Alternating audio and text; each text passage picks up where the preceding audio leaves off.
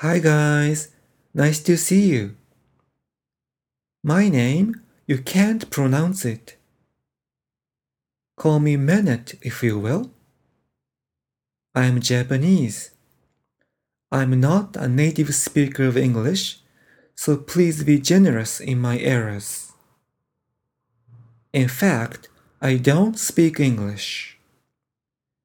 In this program, I write a script and then read it.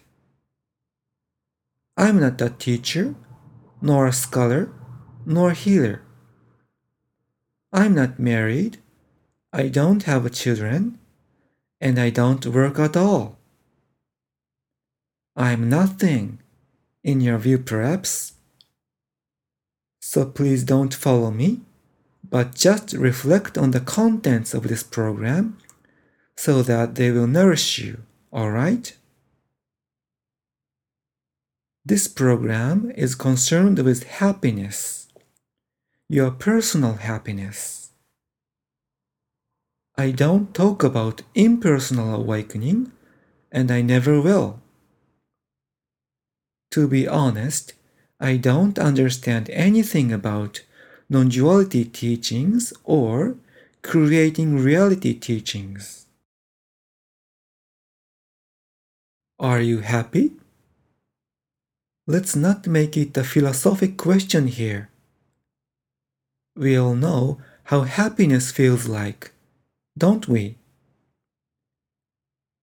Happiness is not a concept but a feeling, right? If you are unhappy, all the philosophical pursuits are but a failure. We all know that. Spiritual teachers say they finished searching. They mean they ended the search for truth because they found it, probably. Very metaphysical indeed. But I would say we will end the search for happiness when we are actually happy, when we no longer have to imagine feeling happy. After all, in spirituality, nothing matters except whether or not you are truly happy. But how do we get there? In this first episode, I propose three methods. These are the basis of what I will talk about in the future. 1. You decide to feel happy first thing in the morning. You say like this I decide to feel happy no matter what. You make the decision, that's all. Very simple, right? 2. This is a fundamental method which dates back thousands of years. I call this method nurturing heat. First, think about what you love to do the most. Playing baseball, eating candies, going shopping, talking with your friends, dating with your partner, anything will do. You feel passionate, right? Some people call it Shakti or Kundalini. I simply call it heat. Please find this heat right now. Don't worry, everyone can do it. Second, separate all the situations that provoke this passion, the heat in you, from the heat itself, and feel only the heat inside you.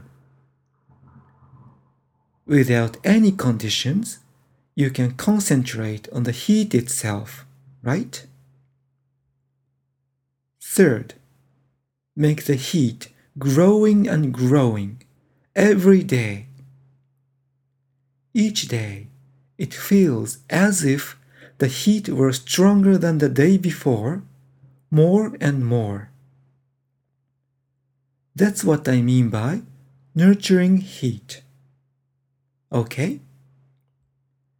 If it's easier for you, picture in your mind a fire altar and a flame, not necessarily in your body, but inside. I don't say intensify the image of this altar. This is not an exercise for the so called visualization. I say nurture your feeling. 3. This is rather supplementary. Close your eyes and imagine a space where nothing exists as if even you didn't exist. Be vacant or dumbfounded for about 30 seconds, 2 minutes at the most, once a day.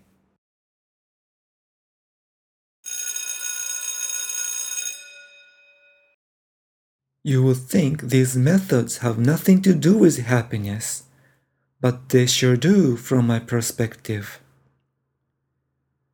If you need a sort of textbook somewhat corresponding to this program, I would recommend The Teachings of Tempu, T E M P U, by H. E. Davey, D A V E Y, although I don't intend to disseminate the Japanese culture.